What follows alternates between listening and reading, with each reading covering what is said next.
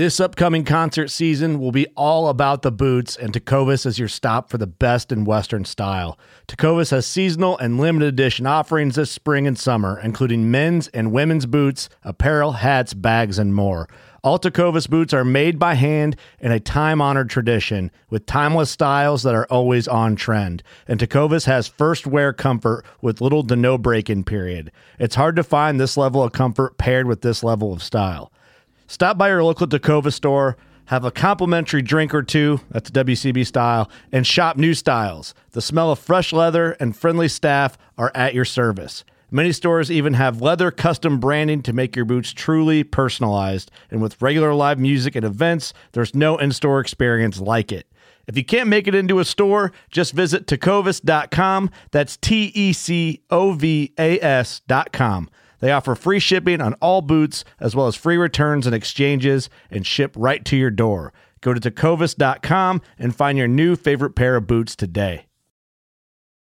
The 1911 is one of the most iconic firearms in history. Designed by John Browning, the 1911 was the standard issue sidearm of the U.S. military from 1911 to 1985. While Colt produced the original, almost every major firearm company has produced its own version. It's wildly revered for its reliability, crisp trigger, and is still a favorite for all types of shooters.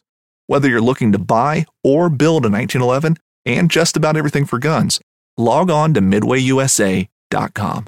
I mean, we're on the northern end of the Gulf Mhm. where we're at. Right. So we get a lot of a lot of big. You know, you asked about cobia a while ago. I mean, we get a lot of cobia, 60 to 80 pound range Yeah, over here, which good are one. huge.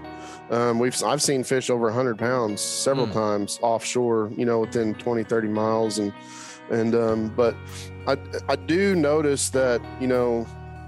Um, near, you know, you fish in Venice a lot, you know, so the Mississippi River Delta, that whole area is just so nutrient loaded Mhm. you know you have a bigger congregation of the larger tunas Right. and a lot of the pelagics over there i think because of that specifically um, our, our tunas over here. I just went tuna fishing for yellowfin last week and um, you know our average fish is in the 60 to 80 pound range. Um, and we get you know a lot of smaller ones too but you know a big tuna for over here is 125 to 150 pound yellowfin for sure.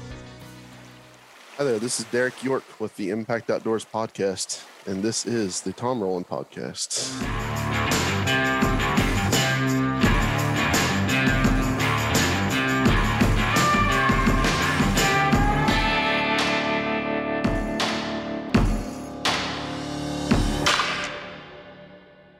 Whether you're just looking to stay warm during a hunt or need maximum concealment, the clothing you wear can make or break a hunt. At MidwayUSA.com, we understand hunting clothing has come a long way with more meticulously crafted camo patterns, advanced scent control technologies, and weatherproof options to withstand the elements. Hunters have to wait until their favorite season, but shouldn't wait on gear, which is why Midway USA offers super fast shipping. When you're ready for your next system, log on to MidwayUSA.com. Hunting boots are a critical component of any successful hunt. Whether walking a short distance to your blind or trudging miles through rugged terrain, your feet are carrying the load. Without the right boots, you could give up early and lose out on that trophy just over the ridge. At Midway USA, we make selecting boots for your next hunt easier. With just a few clicks of a mouse, you can decide on what's important, like waterproofing, insulation, size, width, and savings. For just about everything for shooting, hunting, and the outdoors, check out midwayusa.com.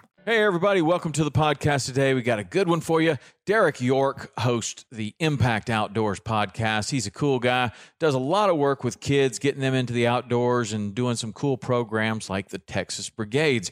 We're going to talk about that and all his work with the fisheries and tagging sharks and all kinds of other cool stuff. So stick around for a great interview with Derek York from Impact Outdoors. And one more thing is if you like this podcast, which I hope that you do, it's it's uh, become a lot of what I do. So I'm trying to get the best guests possible. I'm trying to have the best interviews possible and deliver the best content to you guys that I can. One way that I've been able to do that is to receive um, guest suggestions, show suggestions, topic suggestions, questions from you guys. And I listen. I really do. We've gotten some of the best guests that we've had on the podcast because someone has suggested it from the audience. I go and check these people out, and sure enough, they are really cool people. I'm sure you know some people like that. I like good guests. I like guests that have a story. They don't have to be Bill Dance or Roland Martin or or uh, anybody that that anybody's ever heard of. Lots of people have cool stories. That is not the defining thing of a good guest, in my opinion. So if you have suggestions about guests, about show topics, you have questions you'd like for me to answer on the podcast, there is one way to get a hold of me and give me all of those things. It is the best way. It is a text number that I have set up. It is area code 305 930 7346. You can text the word team to that and you will be in the inner circle. If you want um, updates and and all the cool stuff that we're doing. I'll be happy to provide that to you there. If you want to just ask questions, fire away, whatever you want to do. If you have suggestions for the show, that would be awesome, especially guest suggestions. And if you like this podcast, you can also go to iTunes and give us a rating and review. Five stars would be the best. And a review can you can look at some of the reviews that are up there and people have said the nicest things and it's so cool to see that. But a lot of times they just say you know i really like this one particular episode and this is why. That's a great review. Whatever you want to do whatever you want to say is fine. Uh, that would be awesome. So that will help other people to find the show and help the show keep growing. We can have more and better guests and keep doing it for a lot longer. So that's it for today. Stick around for this awesome interview with Derek York from Impact Outdoors coming right now. Derek, what's happening? How are you? Hey, man, we're just uh, hanging out over here in South Texas, man. Just uh, taking it one day at a time. Pretty busy right now. Lots going on. So, really? how are you, buddy? Well, I'm I'm doing well. What do you got going on? Well, we just finished up uh, our big event that we had over in West Texas, and uh, had some uh, Rolling Boys over here with us, I and uh, we, we had a we had a great opportunity to do a big networking event with them. You know, I was kind of looking at something to do with my podcast and get some other people involved and uh, from across the United States. And um, luckily had Turner and Hayden come over as one of the podcasts and uh, had some people from New York, Ohio, Montana, Texas, Oklahoma, and a few other places come in and uh, we had a great time did some turkey hunting. No turkeys were harmed during that weekend but um, we seen plenty you know and uh, i think turner and hayden both were pretty close to getting a bird but uh, they got some good footage and stuff but uh, we had a great time. It was a great networking event and uh, really looking forward to see where that program goes next year. Yeah that's pretty exciting so, that you're getting that going because um, you know you get there's a lot of people that are that are doing podcasts. Most mm-hmm people that are doing podcasts these days are not being successful with it. Um, in other words, there's about 90% of the podcasts only make it one or two episodes. So getting together and uh, helping each other out and kind of talking about it, that certainly will help. Um, it'll go a long way to, to making sure that people can, can kind of continue with it because I don't know what what do you think it is about I mean you've had your podcast going for a while and you've probably seen other podcasts start and stop. What do you think it is about that what's the what's the challenge there that keep that that people start one but they don't finish it? It's definitely a challenge. It is a lot more work than most people think it probably is as you well know. Yeah. Um you know i mean when i started mine you know i was like you know i talked to several people and they were just like consistency is the thing. And um, being able to provide the content on a routine basis so people get accustomed to that. And um, that's been a challenge here lately but we've been really good at putting out episode every other week. Um, and I think just you know you got to make the time for it. So I've got a pretty crammed schedule with everything I've got going on, working full time, and I've got a charter business I run, and then starting up the podcast, and then two little kids. So it's uh you know a lot of short nights sleep, but uh in the end, it's been worth it over the past year and a half. I've been doing it and um, really trying to take that next step and grow it, you know, to a bigger national audience. And um, you know, I've been really blessed um, to have some great guests over yeah. the last year, including yourself. And mm-hmm. um, that's that's been a plus, you know, because as you well know, you know, social media is such a big deal, and doing interviews with people and having them share it and stuff, and uh, just it's just the the effect of it who, all. Who has been one of your favorite guests so far?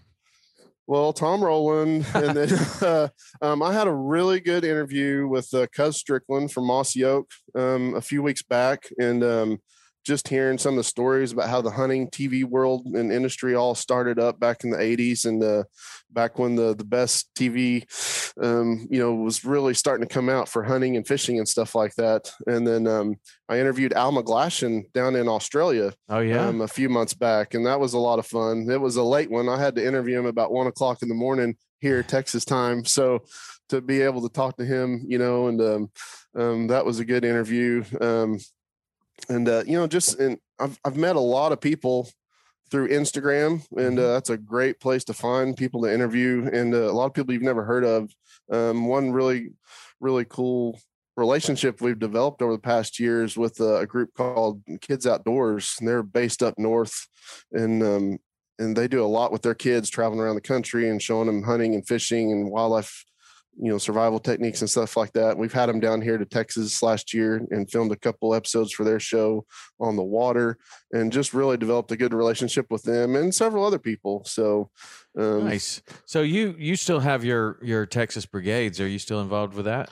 Yes, yeah, and we're right in the middle of uh, getting ready to start up our camp season. So we have um, my wife and I got asked to to to be part of this program, the Texas Brigades, back in late 2009, and um, serving as just instructors at a freshwater fisheries conservation and leadership camp. We knew nothing about it, so we we went ahead and jumped in, and um, it's a five day program. These kids are selected from all across Texas and some from even out of Texas, and uh, they come in, they stay for the whole time and we show up and, and we kind of have our game plan for every day. It's a very rigorous schedule for the kids, and um, not really knowing how it was going to go. But we were so hooked the first couple days, and seeing mm. the the efforts the kids put into this program and what you know we get back as the adults and stuff is just tremendous.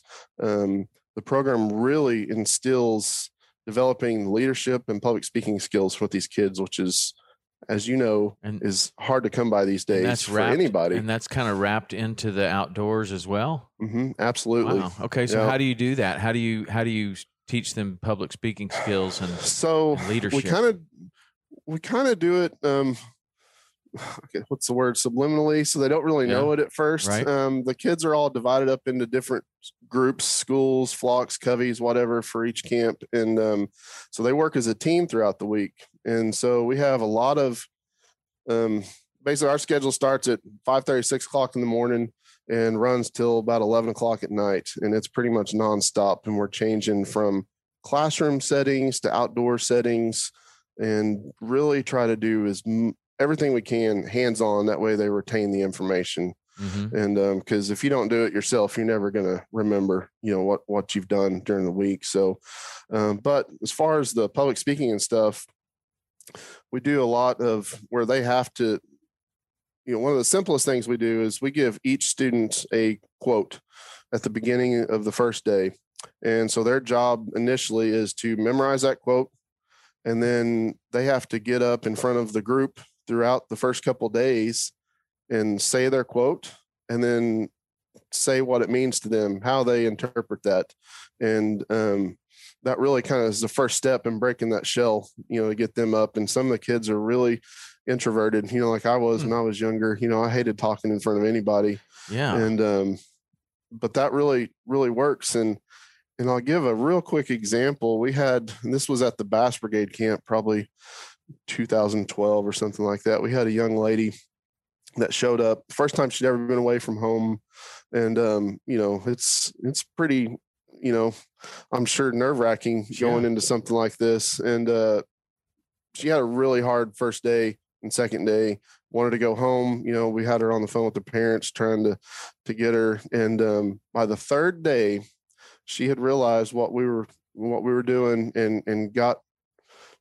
I mean, she just took over. And by the end of the week, the cadets, the kids that are at camp, and all the instructors, um, we vote on the top cadet for that whole week and she won that year. Really? She did a 180 and that just proved to us, you know, the success of the program and what we're doing is working for these kids. And um being involved with it over the last 10 plus years, I guess now, we've seen these kids go out of high school after they went through the brigades programs, multiple camps each summer, and and now they went into college and now they've got jobs, you know, in their careers and stuff. And uh, you know, we're not looking to make them all biologists or game wardens and, and things like that. We just want them to be conservation aware, be well informed, because um, it's a passion that they obviously already have. Love being outdoors and um, and you know being successful in life. And the skills that we're teaching them at these programs is really helping to do that. That's cool. So how do you how do you go about picking the quotes that you're going to give all these kids? Oh, we've got a we've got a long list of stuff we've used over the years, and um, you know, just from from all different people, you know, and mm-hmm. uh, and and they're just predetermined. I mean, there's no we just we have a, a, they each get a journal every week.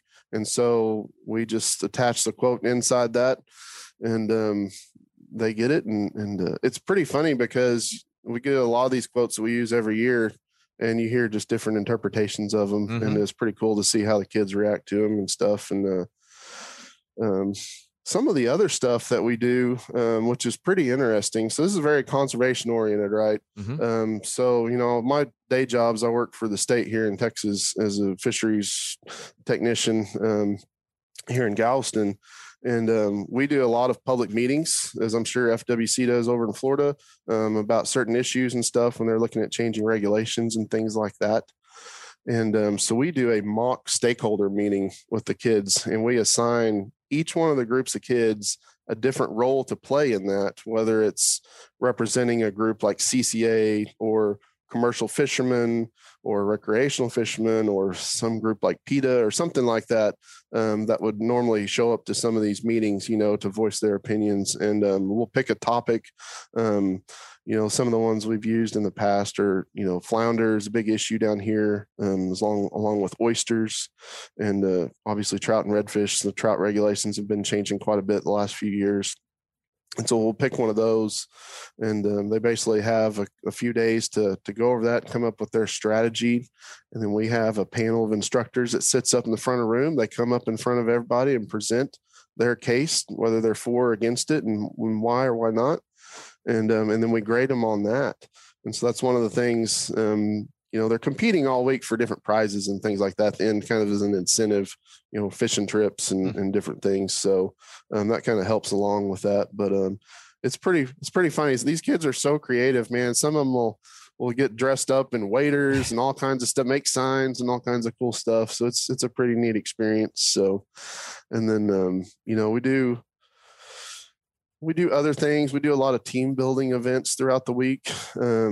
You what know, just try to get them like? going. So some of them are, um, we do a, you know, a lot of them are trust things. So we'll do like what we call a lap sit and uh, where we'll have everybody sit in or stand in a circle and then we'll just have everybody sit down and see if they can create a sitting circle on top of each other's knees and stuff and mm-hmm. and um, we'll do different things you know where they've got to um, one of the funniest things we do is where they really got to work together is um, we have a giant rubber ring tied to ropes and we'll have the six or seven people in each group each have a rope and they have to be able to move and stack cans like coffee cans or something like that mm-hmm. on top of each other um, in a pyramid or whatever. We'll give them different things to work on. And you think it sounds pretty stupid, but it's it's actually a really cool way to get them to talk to each other and not be, you know, they have to learn not to yell over each other and, and really work together hmm. To accomplish that goal. So yeah, and then as far as the you know outdoor stuff, like once you kind of get them to to to be understanding these leadership qualities and the and the mm-hmm. the public speaking and all of that like what what's involved in the in the camp as far as hands-on kind of outdoor stuff so you know we do the we start out the first day you know kind of just going over the fish biology and anatomy. Um, we do some dissections. Um, we're heavily involved with texas a&m university of galveston.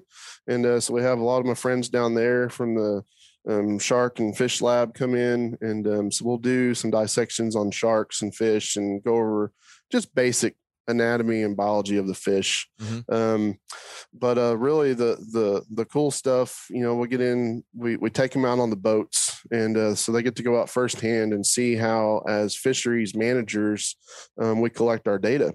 And so we get to show them how we utilize um, shrimp nets for catching stuff out on the bay bottoms. Um, we'll run a small gill net, um, and uh, so they can see how that is, you know, effective on sampling the larger fish. Um, we do bag seines, oyster dredges, and different things like that, and um, kind of go over what we catch and why those species are found in that particular area versus the other areas and things. And then um, we also do a we're lucky because where we have coastal brigade um, in galveston we're close to a lot of stuff and a lot of the other brigades camps are out in central and west texas so they're you know private ranches and things so we're close to one of our um, coastal fisheries hatcheries and so we get to spend a whole day down there and they get a super in-depth kind of tour of the facility from wow. you know how the fish are spawned and how they develop the eggs and and the hatchlings and, and the fish into the into the stock tanks and stuff and um, they really enjoy that and then um, we also do a, a, day at the galveston island state park and we do a huge beach versus bay comparison hmm. where we look at different things that we find on the beachfront versus in the bay. We kind of bust the kids back and forth in different groups and and do that. And um, it takes a lot of people to put this on. I mean, we yeah. utilize a ton of volunteers. We have anywhere mm-hmm. from 20 to 30 volunteers a day helping um, with all this because we try to you know the classroom stuff is everybody together but when we go out um, we do rotational types setups and so it's more hands-on so it's smaller groups more attention to them from the instructors and and uh, that really seems to be the ticket you know to making everything work. Hmm. how does a kid get involved in in that? Like how would somebody go to that? You said they had so, to be selected but yeah um it is a competitive process. Um, the application process for brigade starts November 1st and usually ends March 15th. And it's basically all online. Um, they just have to go to the brigade's website, texasbrigades.org, O-R-G, and uh, there's an application on there for that. Um, they just have to fill out basically, you know, stuff about school, any extracurricular stuff they do. We kind of base the the scoring of the applications on that. But they also have to write two essays, mm. and those questions for the essays change every year.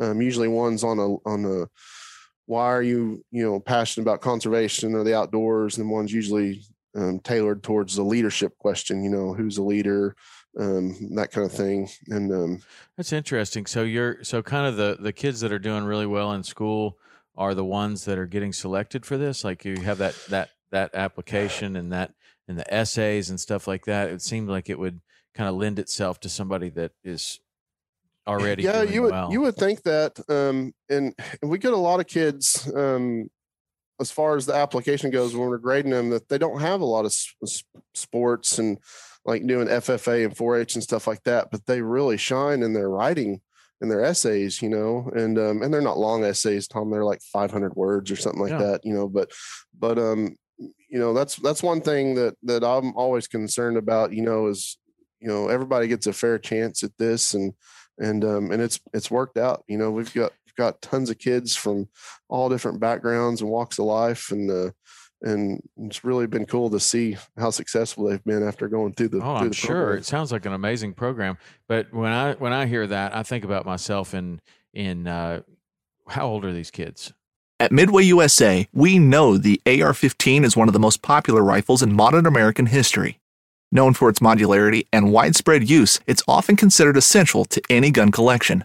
The essential things you need to run an AR 15 are usually always in stock during shortages, things like magazines and 5.56 ammo. Whether you're looking to buy a new AR 15 or buy parts for your modern sporting rifle, log on and for just about everything for the outdoors, shop MidwayUSA.com. Fishing like a local isn't just about catching fish, it's about connecting with the environment and the people who call it home. It's about hearing the stories and traditions that have been passed down for generations and sharing unforgettable moments with the people you meet along the way. Fishing like a local is having an experience that stays with you forever. And with Fishing Booker, you can experience it too, no matter where you are. Discover your next adventure on Fishing Booker. These are 13 to 17. 13 to 17 okay well Mhm. maybe i had started to kind of understand the way the world worked by then but not not necessarily at 13 or 14 i didn't do really very well in school. I, I just it, it was hard for me to concentrate.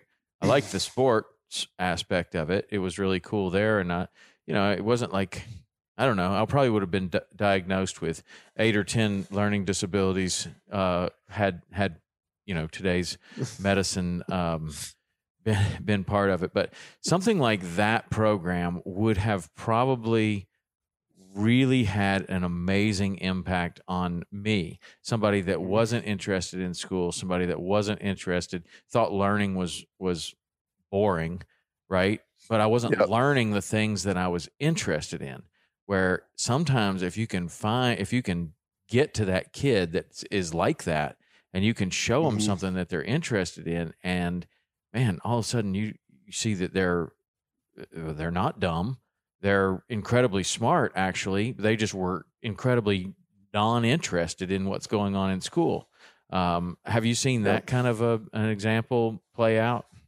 Absolutely. And, you know, we've got several kids that come to mind. Well, they're not kids now, they're adults, but um, that have, you know, kind of came in that same exactly what you're talking about, you know, didn't have the best GPA and things like that. And, and, um, just needed something to grab their attention. mm-hmm. And I think the success of this program, which this program's been around for almost 30 years now, wow um, is is just that you know being able to give them something that they don't get in normal public education which is the hands-on stuff you know i mean you're in a class especially today i mean look at it now you know half these kids are still working from home across the country and and so being able to provide these opportunities for them to to one meet all these professionals you know in, in this world private and public both um, as far as you know fisheries and wildlife biologists and game wardens and you know people working in the private sector and things like that and and just being able to get the experience of being around them um, you know it's it's huge. And uh, everybody i know says the same thing. It's like man why didn't they have this when i was growing up? You know I Right. mean, you know i grew up in oklahoma and uh, they have something now it's similar it's a one day program but um, and there's lots of youth camps and stuff like that that are fishing camps or hunting camps but a lot of them don't really instill the the characteristics that we're trying to to help these kids develop you know with the public speaking and the leadership and team building and Yeah, stuff that's a really interesting um, dynamic to throw in there because Mhm. uh, again, you have somebody that would be really, really, really uncomfortable getting in front of the the the class to do a math problem. But if you're talking about something that they're interested in, they might be the best in the whole class at public speaking when they're talking about an Yeah. issue that make that that that they're interested in. Like, you know, I don't know what Mhm. something associated with redfish or like you said, the flounder. Um, they might they might really do do well with that. But I'm sure that you see that all the time. But that's uh that's cool that that that's going on there. How many how many sessions will will you guys put on in the summer? So um, we have eight camps, and they all run in June and July. The first one starts June first or second this summer, um, and the other camps include we have a North and South Texas um, camp on bobwhite quail, Hmm. um, covering Really? the quail habitat and, and and stuff, working with bobwhites and all the other different species that live here in Texas. Um, we have a North and South Texas buckskin brigade focusing on whitetail deer. Hmm. And then um, we have the Bass Brigade, which is all freshwater. And uh, Gary Klein, um, one of the founders from Major League Fishing, is heavily involved with that program, along with a lot of other great people. Um, we spent a lot of time up there. We spent about six years working with that program, and uh, um, it's awesome. Um, we have one on ranch. Uh, the ranch industry called Ranch Brigade, and that is one of our most popular camps um, for sure. Um, really working, you know, just on you know rangeland ecology ranching lifestyle with cattle and and, and things like that and and uh, they do a lot of a lot of fun things they have t-post driving contests and all kinds of crazy stuff but uh Do you get to Um, fish in the ranch tanks? Uh the bass brigade camp does Yeah, man. they have it that'd at the worth- same place It'd be worth going just for that. I know that there's some amazing fishing in some of those. Oh yeah. What they call stock tanks. They can, it, it- you get to them and you're thinking it's going to be this rectangular shaped uh, yeah, mud pit. mud pit, and it's a it's a lake bigger than the one that you have at your house. Everything's bigger in Texas. That's what they say before you go there. And when you get there, you realize, oh, yeah, it's not just a little bit bigger. Like everything is like way bigger. I'm going to this person's house, and I've passed three houses on the way in, and they're all bigger than any house I've ever seen, and those are all considered the guest house. Like, how far could this driveway go? right. miles. And then finally you get to the main house and they're like, oh, you can go fish in the pond. Mm-hmm. And you drive over a little hill and there's a giant lake there. You're like, well, where's the pond? Because this doesn't seem like the pond. This is it. yeah, but I mean, it's just funny, man. That that that everything is bigger in Texas, and including including the uh, the hospitality. I've had really good luck So, there with uh, with with hospitality and just people just being generally incredibly nice and welcoming and and uh, I mean Texas is a good state, man. it is. And being born in Oklahoma and living there for 20, 21, 22 years, you know, Oklahoma's the same way. And uh, I always said when I was growing up, I said, I'll never move to Texas. You know, that was kind of, uh, you know, our, our arch rival in every sport and everything. And, uh, and I'll probably never leave Texas now. So, Yeah. well, I mean Oklahoma's nice and everything, but you're missing a, a, a major part of what is interesting about Texas, and that's the coast. yeah, Um, absolutely. I mean, the, the Texas coast. I, I did a podcast with um, um, uh, Stilt House. Um, what's it? Well, God, why am I Mhm. forgetting his name? Uh, yeah, I remember. Mike yeah. Madrano.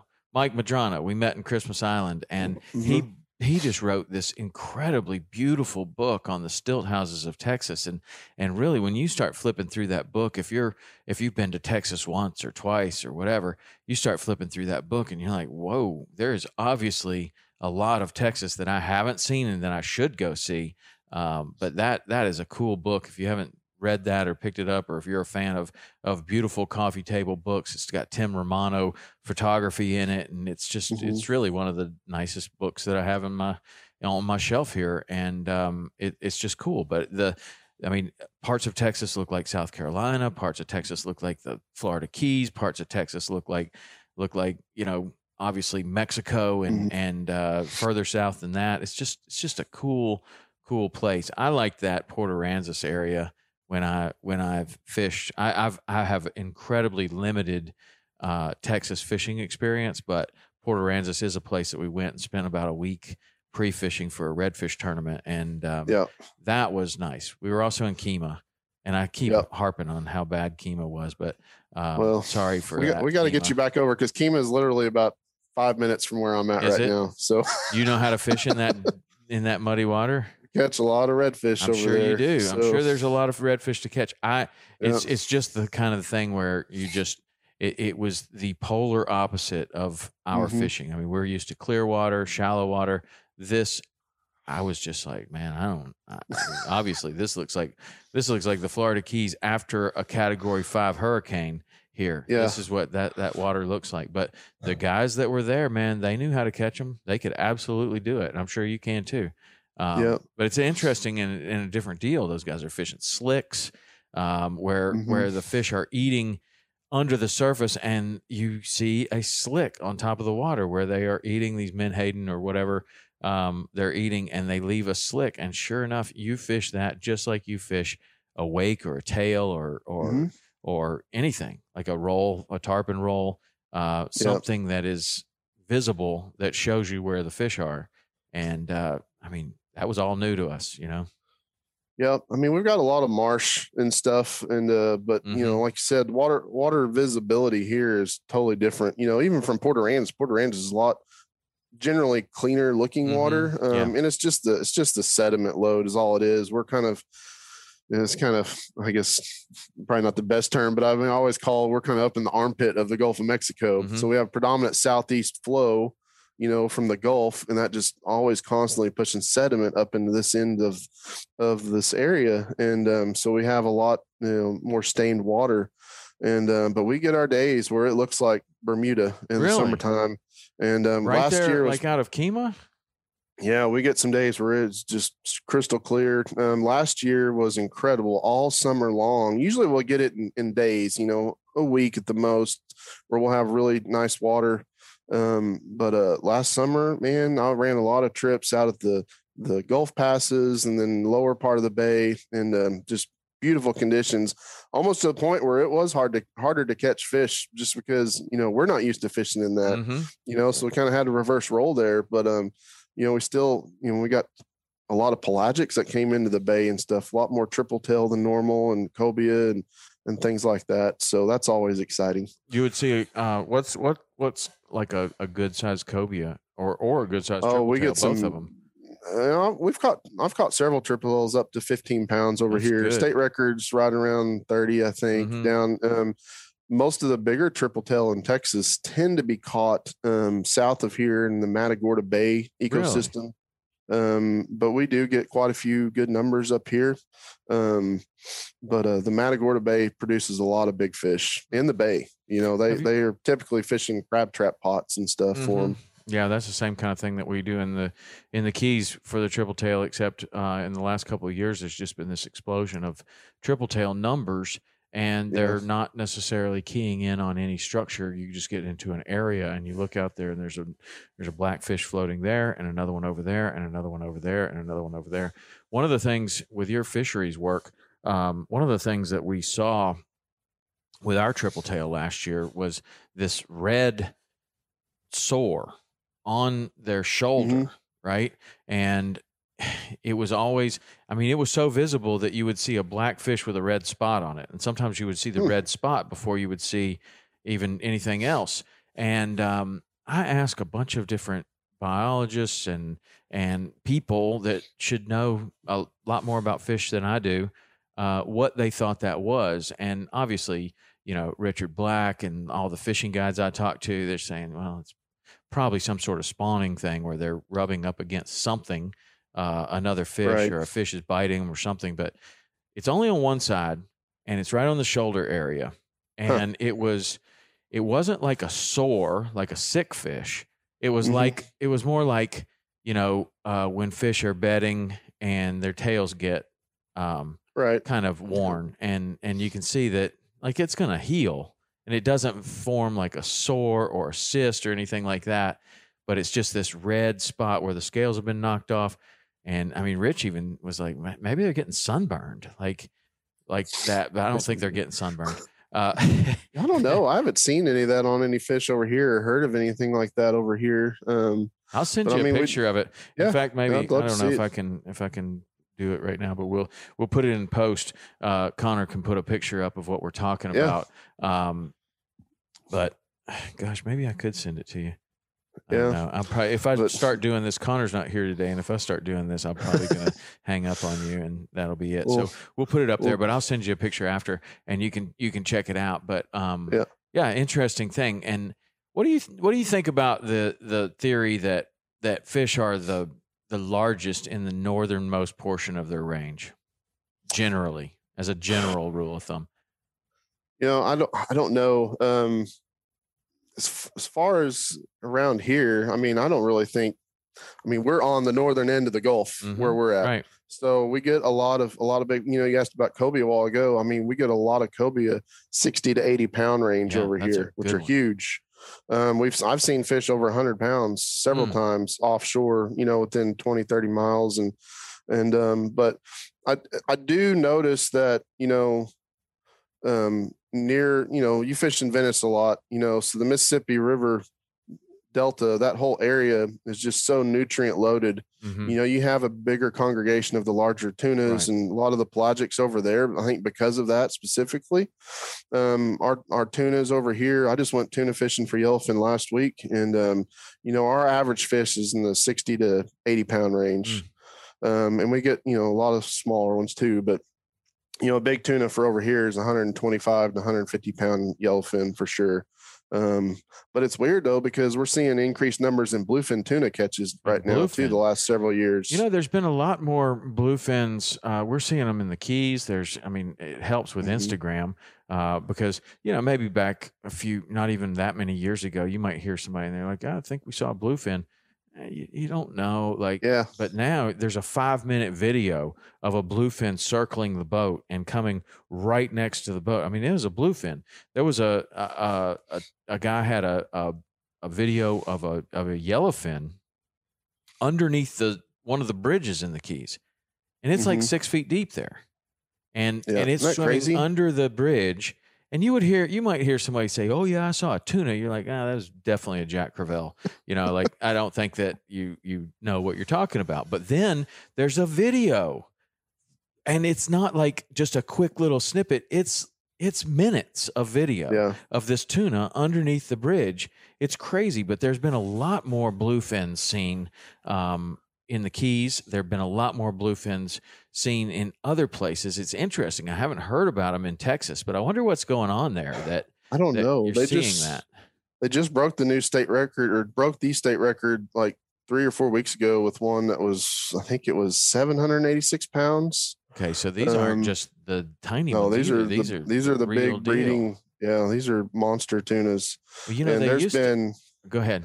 no, I mean there's there's literally been dozens of them caught that I know of in the last two years specifically out at the floaters, which are anywhere from 100 to 150 miles offshore of the Texas coast. You know, in that two to three thousand foot of water range. We're not seeing them in close, but they are showing up more over here. Mhm. Maybe it's just more people fishing, you know, and, and people recording and, and bringing these things up to the surface. But uh, it's definitely been interesting to hear about all these. I know. I mean, I hope that means that there are more of them, and that's what that's what that is signaling towards. But you don't, you, you can't make a correlation of that just because people are seeing more doesn't Yeah. necessarily mean that there are more of them. I mean, there are also more cell phones with video. There are also Absolutely. different methods of fishing. there are also, you know, more center console type boats going way out further than than than normal, which leads to more people just on the water at all. I mean, the same thing with the great white shark um, in in the Keys. It was, you know, seemingly unheard of for most people that there were great white sharks around. Now, the commercial fishermen I knew, they know there have been great white sharks there for a long time, and they just never said anything about them. But um, after Chris Fischer, um, you know, tags all these sharks, and then you have this these tracking things.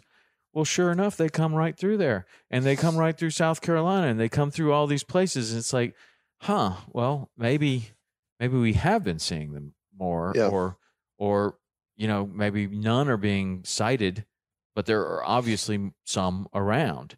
And it could be the same thing for the bluefin tuna. One of the coolest stories I ever heard about the bluefin tuna was uh was a guy named Tom Pierce, and he's a legendary fisherman. He fished a lot in Key West and Sebastian Inlet, and he's just he's a a real um, gem. Really, he's he's done it all.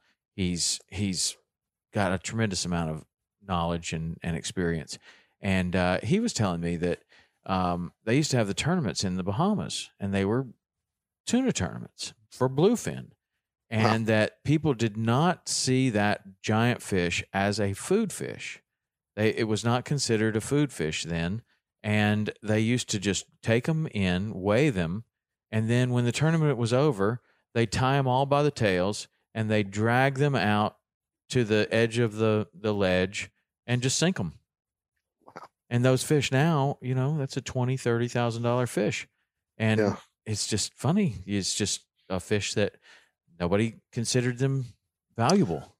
Yeah, and they have a they have a mystique around them. You know, I mean, one of the things I talked extensively with Al McGlashan down in Australia about is he's you know he's a huge advocate for for fishing policies and things like that, and um, he just did a documentary on the um, the bluefin species down there, um, the southern bluefin, and um, I highly recommend watching that. I think it's called Life on the Line, um, but um, just talking about how the changes over time in the fishing aspect, like what you're talking about, you know, and how now they're managed um, to be successful in the commercial fishing industry and still have a good population to Hmm. keep reproducing and stuff. And uh, it's totally different than anything I've seen done here, you know, um, as far as how they fish for them and stuff. And um, it's a pretty cool thing to watch. And um, but um, Yeah, I mean it's just a, a unique species. Um, and talking about Chris, you know, I had Chris and Brett on the show um, earlier this year, and uh, I've known Chris for a while, and, and, we do a lot of shark tagging at work, mm. and um, so we we've utilized spot tags and and the PSAT tags and different things like that, and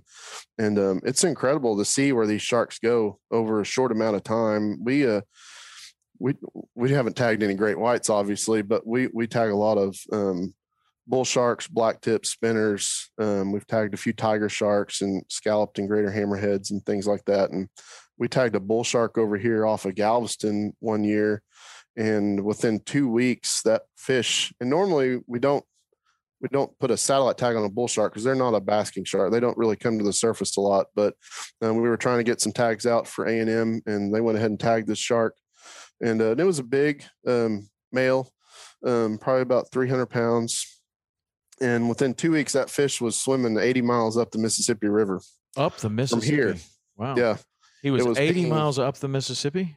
Yeah, and those so where would those that where known, would that put him? Uh, 80 miles past, up from Venice. That probably would be past New Orleans, I would think. sure. Or, so yeah, but that um, makes that makes a lot of sense with uh with with the bull shark. I mean, I don't know how yeah. many people have fished in the mouth of the Mississippi like that. I mean, even like just five or 10 miles up the Mississippi. But mm-hmm. I've been mm-hmm. there with my friend Anthony Randazzo, and we, he shows you, he's like, well, the trout are here. And like, how do you know? And he's like, look at the bottom machine. And I'm looking at the bottom machine. I'm like, well, it looks like it's 15 feet deep. And he goes, yeah, but from there to there is trout thick. I thought we were marking the bottom. We're yeah. marking the top of the trout school, and it's like a carpet across the bottom of the Mississippi River. Isn't that crazy? So many trout. I mean, I can't even imagine uncountable numbers of mm-hmm. of trout, and uh, just the health of that area is is unbelievable. How That's many fish and what that river dumping into the Gulf of Mexico does to create a fishing habitat or a fishery habitat for for fish species to grow. I mean, it's got to be the most valuable um, place as far as the ocean goes. That has to be one of the most valuable places in the world mm-hmm. um, because it's just it's a fish factory. I mean, that's yep. what you hear people talk about. But until you see that, and and then you you jump up on plane and you run, you know, a mile, and it's still like that. You're like, well, it's been like that since where we left. And he's like, yeah, this time of the year. Yeah. I don't know. Yeah. Yeah. And, I mean, and, just incredible numbers of fish.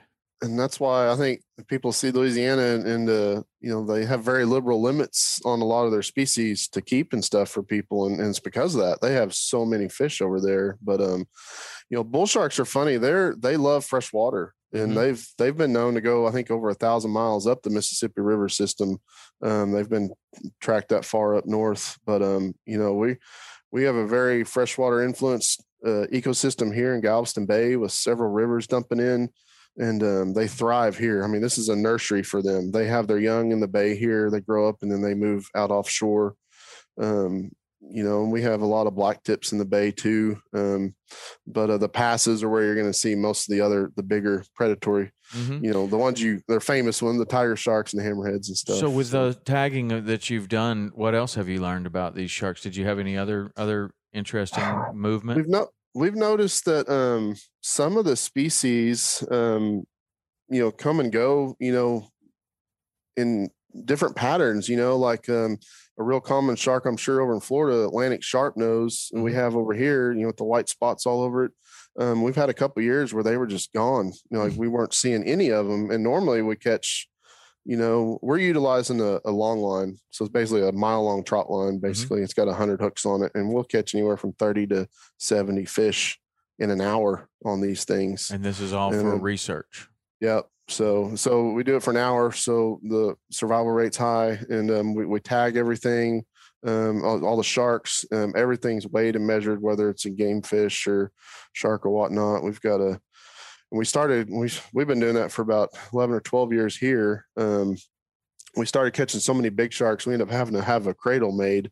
So we've got a giant cradle. It's about eight foot long and uh, that we can pull these bigger fish into to get them up on the boat. And uh, it's pretty, it's pretty exciting. I'll send you a video of, of one of those um, process is being done. But uh, And then you're Um, tagging it's- them, weighing them, measuring them, Yep. all that. yep, So the you're obviously these this long line's got wire, right? Like a wire leader. all monofilament. Really? the yeah, it's crazy. The the gangions that we use, the leaders that attach to the main line Uh-huh. are seven seven hundred pound test, and then they just got a like a fifteen knot mustad circle hook on them, and then um, the main line's twelve hundred. We we So were how, how often with 700 I mean I don't use 700 pound monofilament but maybe that's enough but how often do you just see see a gangion that has no hook on it Uh, not not very often. The, the the problem we have is, you know, we'll catch some of these smaller sharks, Uh-huh. and these bigger bull sharks and stuff will come up and eat them. right You know, then they get hooked, and so sometimes we will get a chafe issue there where they'll they'll eventually bite through. So we've had a couple, you know, but um, surprisingly enough, when those big sharks get on, we've had more issues with them. Um, they'll swim. They're so big, you know, four or five hundred pound shark will pull these gangions down and bunch up, and then he'll start chewing on the main line. And we've had that happen several times where they've chewed through the main line, you know, and got off. God. And um, so we then we have to go to the other end and reconnect the line and pull it back in from that direction, um, which is a pain in the rear, but you know, you got to get it back on the boat. So, right um, but um, we've had we've had one bull shark that I know is over 500 pounds just based on sizes of these other 400 plus we've caught, and um, he was so big that was before we had our cradles. there was nothing we could do with him. But uh, it was pretty incredible to see a fish that big so close, you know, to where we fish all the time. You know, most people just don't really think there's that many sharks over here in Texas, but they're all over sure the are a lot of people waiting over there oh up yeah, to their neck yep. like that is an interesting thing with Texas. They go, they, they, they. I, mean, I get it when the when the water's too sh- too shallow for your boat to go, or it's going to be Yeah. weird and you can't see into the water, so you get out and wade. But we noticed a lot of people getting out in chest deep water and wading, um, Mhm. and leaving their boat right there. And I, I just didn't. That didn't. I mean, I'm sure there's a reason for it, and and I still kind of scratch my head a little bit. Um, but that was definitely what was. I don't do a lot of I don't do a lot of wade fishing. I like my boat, but uh um I'm in the water enough at work. So Yeah. but uh there's a lot I mean wade fishing's huge, especially in this bay system. And uh Well, you people know, I think people uh, explained it to me that you know you're feeling these depressions and and you're in this basically this this deserted flat where it's all the same, and if you can find this little depression that's a little bit deeper than than the surrounding areas, it could be loaded up with fish, and you may not be able to see that in your boat. You may not be able Yeah. to feel that unless you're pushing with a push pole. So if you've got a trolling motor, you're not going to notice a, a three, Mm. four, or five inch depression that could hold a lot of fish. So I, I get that. That's I, I mean I certainly understand that, but yeah, chest deep yeah. seems I don't know. seems a little on the extreme side for me. Not me. Yeah. So hey, well, tell me about the the issue when we first started talking. You said that that flounder was a big issue in Texas. What's the issue with flounder in Texas? Yeah, so we've been um, seeing a, a decline in certain year classes um, through all of our sampling that we do, and um, and and and the public, you know, has brought it up multiple times, and it, it's a hot topic for sure. And um, you know, we've the state has went in and trying to be proactive and kind of alleviate some of the things that we're seeing possibly coming in the future with um, you know decreasing numbers due to Mhm. due to this and flounder you know they're a very unique species in that they have to have certain parameters when they spawn out in the gulf um, water temperature is the most important one um, if it doesn't get cold enough in the winter you know they just don't have a good spawn and we we have had a lot of warm winters recently um, the last few have been fairly cold so we're, we're expecting to see good numbers and we have been seeing quite a few juvenile flounder coming back in the bay system this year Yeah. um, from this past winter. Um, but um, you know, they've they've you know, when I moved down here, it was crazy because you could keep ten flounder, um, and then you had a possession limit, I think, of twenty. Mhm. So a lot of the guy, you know, gigging is huge over here. So it's not a game fish in Texas. So you could go out and catch 10 fish and then go back out after midnight and catch another 10 and keep 20 fish. And obviously, you know, with a species that's potentially declining, that's not going to be the greatest thing in the world to have happen. Right. And uh, so they've they've changed the regulations down and dropped the the possession limit down to 10 and then now it's down to five um, so most of the year you can keep five flounder 15 inches and up now and then um, we're we've had to implement a total closure now during the fall run between november 1st and december 14th or 15th um, so starting this year there will be no uh, retaining flounder during that time that six weeks and then it'll open back up to five fish so it'll be interesting to see. We'll have take a couple years to see what that regulation change does.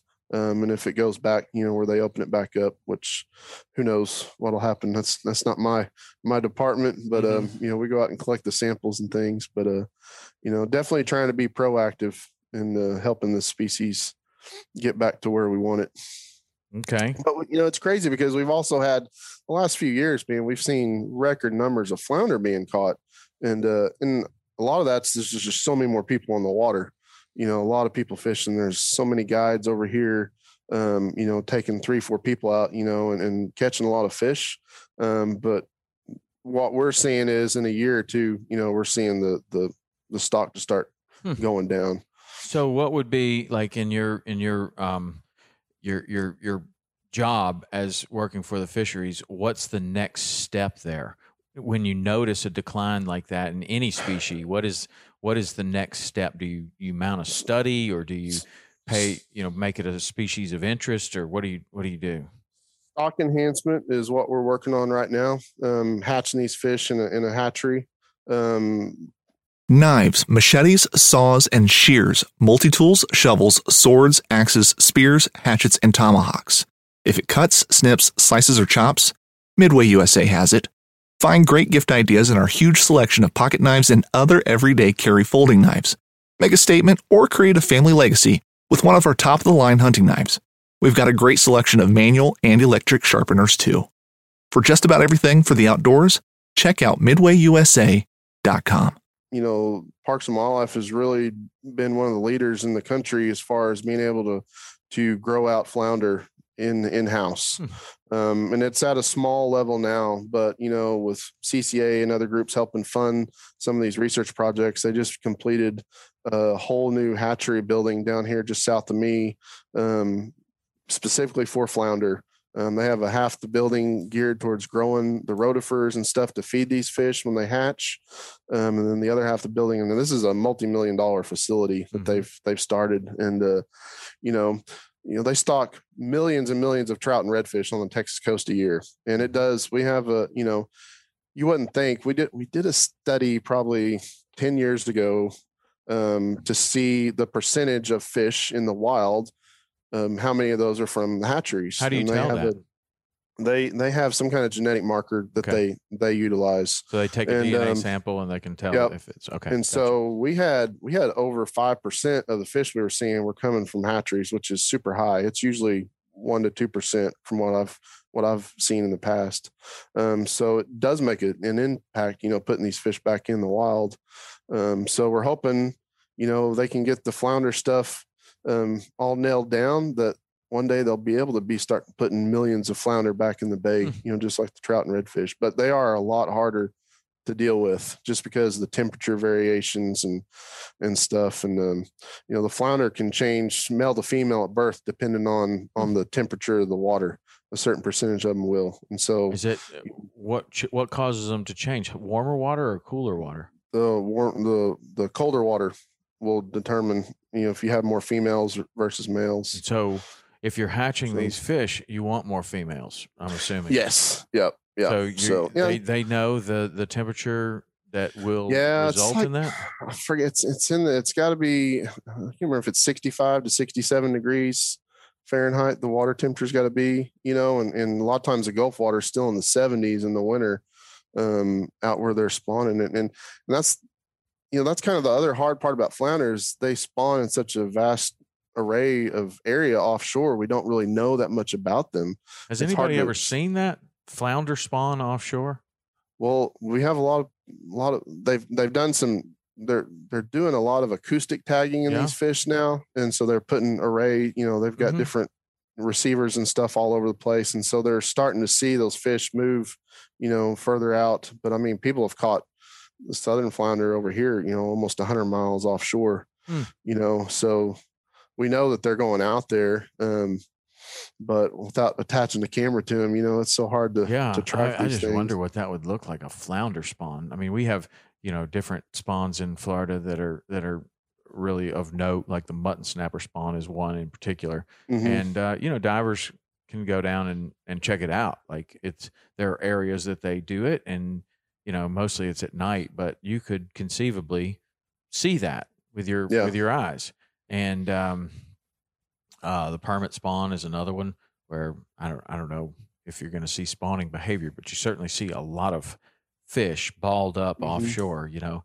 But I wonder what the flounder spawn would look like. If that would happen I on the bottom, know. or if that would happen mid mid water column, or how they would do that. Yeah, I'm not for sure. I just know that the the eggs will float and they come back into the into the estuaries, you know, and that's where they they start growing up. So um it, it's a definitely a, a mysterious fish, I guess Yeah, you could well, say. it, so, it is a mysterious fish. It's a weird fish and a delicious fish. And so the fact that it's a delicious fish would tend to lend itself towards more studies being done for it, and even a Mhm. com- even a potentially commercially harvested fish. Um, I guess. Um, yeah. I mean, you Uh, see a lot of flounder in in restaurants and stuff, right? Like, I Mhm. mean, it is a a commercially viable species uh, w- with Yes. some. I mean, how would they? How do they fish for flounder uh, commercially? We have commercial giggers. Giggers. Um, over here, the limits are a little bit different, a little bit higher for those guys. But they don't Um, mess with rod and have- reel or hook and line. No, not usually. Mhm. Um, um, but uh, uh, those have also been tightened. I can't remember what the exact numbers are right now, Tom, but but I know they have they have been tightened on the commercial side as well, just because of everything that's going on. So, um, but um, you know there there's uh there's also I think some because like you'll go to a lot of like the Asian markets and stuff, and you'll see flounder that have obviously been you know farm raised Hmm. fish somehow and um, um you know because you know redfish is a game fish in Right. texas they cannot be commercially fished along with spotted sea trout so um you'll see a lot of those that are farm raised and you know usually i think over they bring them in from louisiana and stuff like that so Hmm. to sell um but that's but tricky, yeah man. flounder You got a bunch of you got a bunch of game fish in a in a in a uh in a fish market. Seems like how do you know that they are? Yeah it's paper easy trail to say. Yeah, yeah they Yeah, got to have the documentation so I guess so. it's tough man I, i'd hate to be a game warden so it's there's so much interesting. stuff uh, you you would like now. to you would like to have this guy that I just had on the podcast uh, on your podcast. I'm sure you guys have a lot of talk lot to talk about. But Wayne Saunders, he does Mhm. the uh, Warden's Watch podcast. He just joined Waypoint too, so you can get in touch with him really easily. But uh, nice man, he's he's just got cool stories, and he's been a game warden all over the place as far you know national park uh, ranger and all kinds of different things, and um, he's just got a lot of different.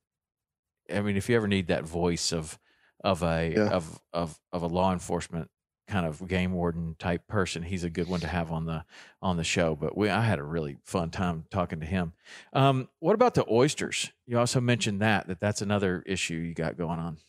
Yeah, we've so you know the hurricanes have really done a number over here on us since 2008 with Hurricane Ike, and we had Rita right before that, and then Katrina right before that, and and um, but Hurricane Ike really wiped out a lot of the oyster population in Galveston Mhm. Bay, and um, you know our bay system is a little over 600 square miles, and that system basically covered up about 80 to 85 percent of our live oyster reefs Mhm. and With theoretically silt. just with killed them. silt or- yeah, just covered them up yeah. with silt, and um, they, you know, they're not going to survive with that. And so we, um, you know, we had to basically formed a new um, department, I guess, in in our division, working extensively on oyster habitat development and stuff. And so we we've tried lots of different things, working heavily with the commercial industry. You know, um, back then we did some bagless dredging, so they would go out with their oyster dredges, you know, which are like 48 inches wide and take the bags off. And we were trying to just pull the the shell material back up to Mhm. the top. So Did that work? you know when we when we have it worked to an extent um it was a lot of work for sure um but with that we also started testing different culch materials um, different types of river rock and things like that that would work best for spat, which is the baby oysters to attach to. And so we found, um, I can't remember what kind of rock it was, what bedrock, but they found some that was working really well. And so we started utilizing money um, from from the federal money we were getting um, to purchase this rock and bring in and start planting these reefs over um, on historically live reef areas and in some new areas to build new reefs. And we we had um, reefs that we built that were anywhere from 20 to 100 plus acres in size all over the bay, and um, where the salinity levels are good for oysters to grow. And uh, you know o- the oyster habitat here is, you know, huge area for us to fish. I mean, that's where most most people are fishing oyster reefs and stuff over here, especially in the summertime for trout and things like that. And um, and so that made a big impact on the fishery um, and and the health. You know, I mean, we've seen higher turbidity levels in the water just because the water's not getting filtered as much and things. And so we kind of got through Hurricane Ike and started rebuilding that, and then um, we're doing pretty good. And then uh, recently we had Hurricane Harvey come in and did the total opposite and just inundated us with nearly 60 inches of rainwater in a couple days. And all that fresh water stayed in the bay for nearly a month and basically killed all the oysters again. Oh boy. And so we're back, you know, doing similar things over again now. So, but we've also changed a lot of the regulations for the commercial guys and and um, they're, you know, just trying to bring more people to the table and help rebuild these these reefs and stuff with new culch, new rock, new shell. Um, so part of those regulations is requiring these these companies that run these oyster boats, you know, to give back and put more material back every year um, to help you know replenish the stock that they're taking out. Interesting. Uh, what about CCA? Are they helping with with those type things? I know they do in Florida. CCA does, yeah. CCA does a lot. Um, they do a lot of ongoing projects throughout the year, all up and down the Texas coast. Obviously, um, working on oyster reefs, you know, and then um, um, just other general habitat restoration projects, you know, in areas that are heavily eroded and things like that. Um, and then we also have here in Galveston, we've got the Galveston Bay Foundation, which does a lot of, of stuff with oysters.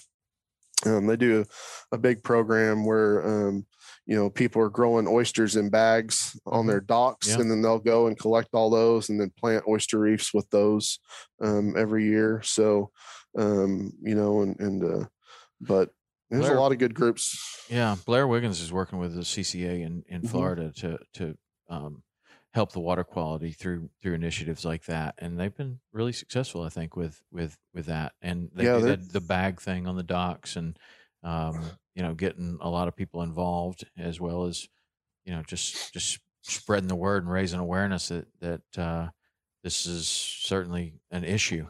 Um, yeah, Yep. well, good. I'm glad that that people are involved with that for sure. But it's a shame that that uh, you know the the oyster is such a important part of the filtration of the of the water. Mhm. Like it is it is the ocean filter. Yep. And uh, when they go, either Yeah. through natural process or through our own mistakes, it's not good. Yeah, yeah. The good thing is they grow pretty quick. Yeah. So three years and you'll have um a you know an oyster that's legally harvestable. You know they got to be three inches long. Um, so they grow about an inch a year, and um, like you said, they can filter crazy amounts of water per day. Yeah. So I know, I know. That's cool. All right, so um, it's cool catching up with you and everything. I want to Yeah. uh, ask you some quick questions. All right. This is the fun part. All right. So, first of all, I want to know where the best barbecue in Texas is. Oh man, uh, my favorite place is probably Cooper's, the original up in Llano, Mm, Texas. what's the best there? Is it ribs or is it Oh, they've got a or what do they pork chop that's about that thick. Hell And, yeah. uh, oh man, yeah. If, we get you over here next year, we'll have to swing through there. So, I'd say so because Texas is known for barbecue and uh, and good food. So that's cool. All right, so you got a choice. You can buy, you can rent, you can sell. These three All right. things. You got a fly rod, a spin rod, and a bait caster. oh man, I'm gonna buy a, a spinning rod for sure. Mhm. So that's just always been my most versatile tool. Okay, which one are you renting? Uh, fly rod. Okay, which one are you selling? The baitcaster? Because Probably. you got too many of them, or why?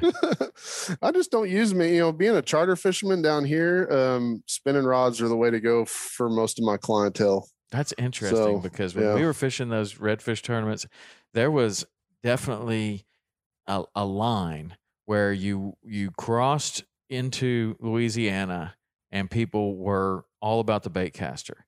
Then you Yeah. crossed another line where they were back into the spinning rod, and then when you went over to Texas, you nobody wanted any spinning rods. Like Yeah. it, it was just an interesting kind of thing because I never understood it. I'm like, so you feel like you can throw a bait caster into a 30 mile an hour wind with a weightless plastic, like as far as I can throw this spinning rod, like and and some of those guys were like, "Yep, sure can." Yep. I'm like, "Okay, I mean, good for you because it's going to be a bird's nest with me." But uh, they were 100 percent dead set on it. Didn't see any use for a spinning rod, but it's interesting because Yep.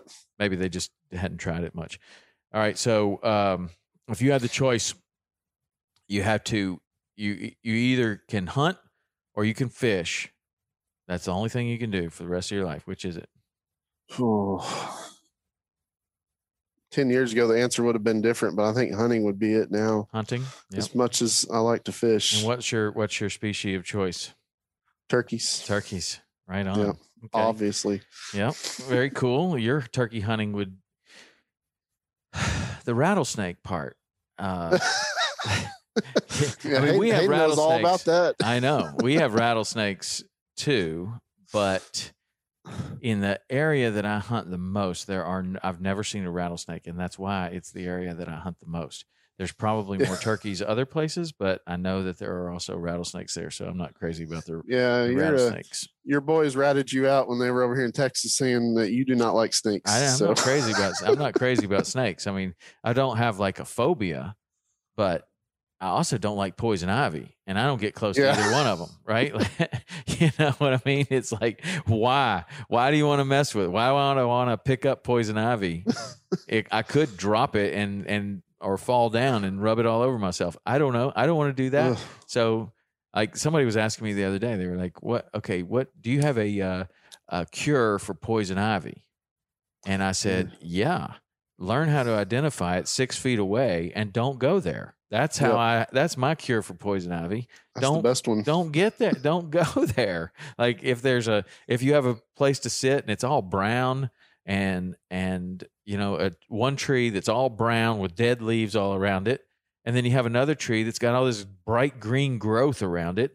I don't even have to identify it. I'm not sitting over there. I'm going to sit Yeah. on the brown one, right? Like that's that's just to me that's just uh, common sense. But that common sense only comes from being covered with poison ivy a few times in my life, to where you're like, Man. I'm not doing that again.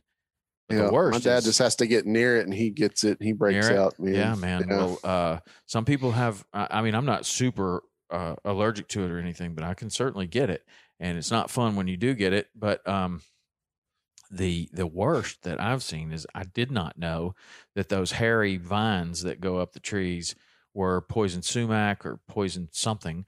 And Mhm. uh, I climbed a tree to get um, to put up a tree stand, and I got that stuff all over me, man, all Oof. over me, and that was really bad. No. So I don't mess with hairy vines anymore, and I don't sit in bright green vegetation. Um, Yep. that's a good way. Okay, Yep. cool, man. Well, um, uh, I appreciate you having the boys down there. I know they had a really good time, and they Yeah. met some really interesting people. Um, and and have been telling me all about it. So I hope that next year this uh, summit that you're doing will continue to grow and and uh, I'd love to I'd love to come next year. Um, it'd be awesome. But I know Yep. there were some great podcasts that were done there um, Yep. while you guys were We- there. You know we had we had we had such a wide variety of guests that came. I mean i know i know you probably know who was there but i mean we had um, a guy from oklahoma todd craighead who hosts the outdoor oklahoma show up there. And then we had lou marullo who is a uh, a writer for texas fishing game magazine but he lives in new york. But he is also goes by the name of eric adams and he is also the lead singer for the heavy metal band manowar Right. and uh you know just you know heavy metal and turkey hunting he's like how the heck does that come together? But lou was um you know just an incredible person to have in camp with us. And uh, i know the boys enjoyed getting to, to talk to him and stuff. And uh um, hopefully get up to go up to New York and do some turkey hunting with him sometime soon. Wow, that would be cool to to turkey hunt in New York because that's not a place that I would be like I'm going turkey hunting and the dream Yeah. destination is New York. Um, but I'm Yep. sure that there's some fantastic. I mean, I've I've been to upstate New York around the Lake Placid area and all that. Mhm. It it it looks like there's a lot of good turkey hunting up there.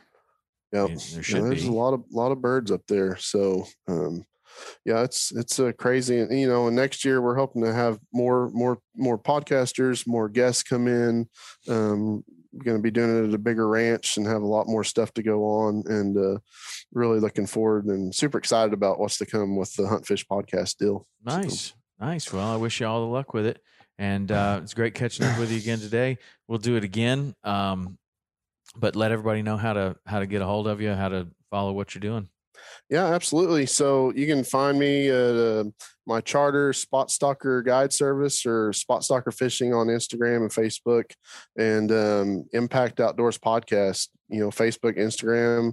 Um, we're super excited to be part of Waypoint Collective now, Nice. and uh, being on there, and um, you know, being able to get some great content out. And uh, please follow us along there and, and listen to all our interviews. All right. I'm sure they will. I'm sure they will. Well, Derek, always nice to catch up with you, and good job on all the kids' work that you're doing. That's super important. Thanks, Um, Tom. That'll be it for today, man. We'll catch up again soon. All right, sounds Thanks, good. Derek. See you. See you.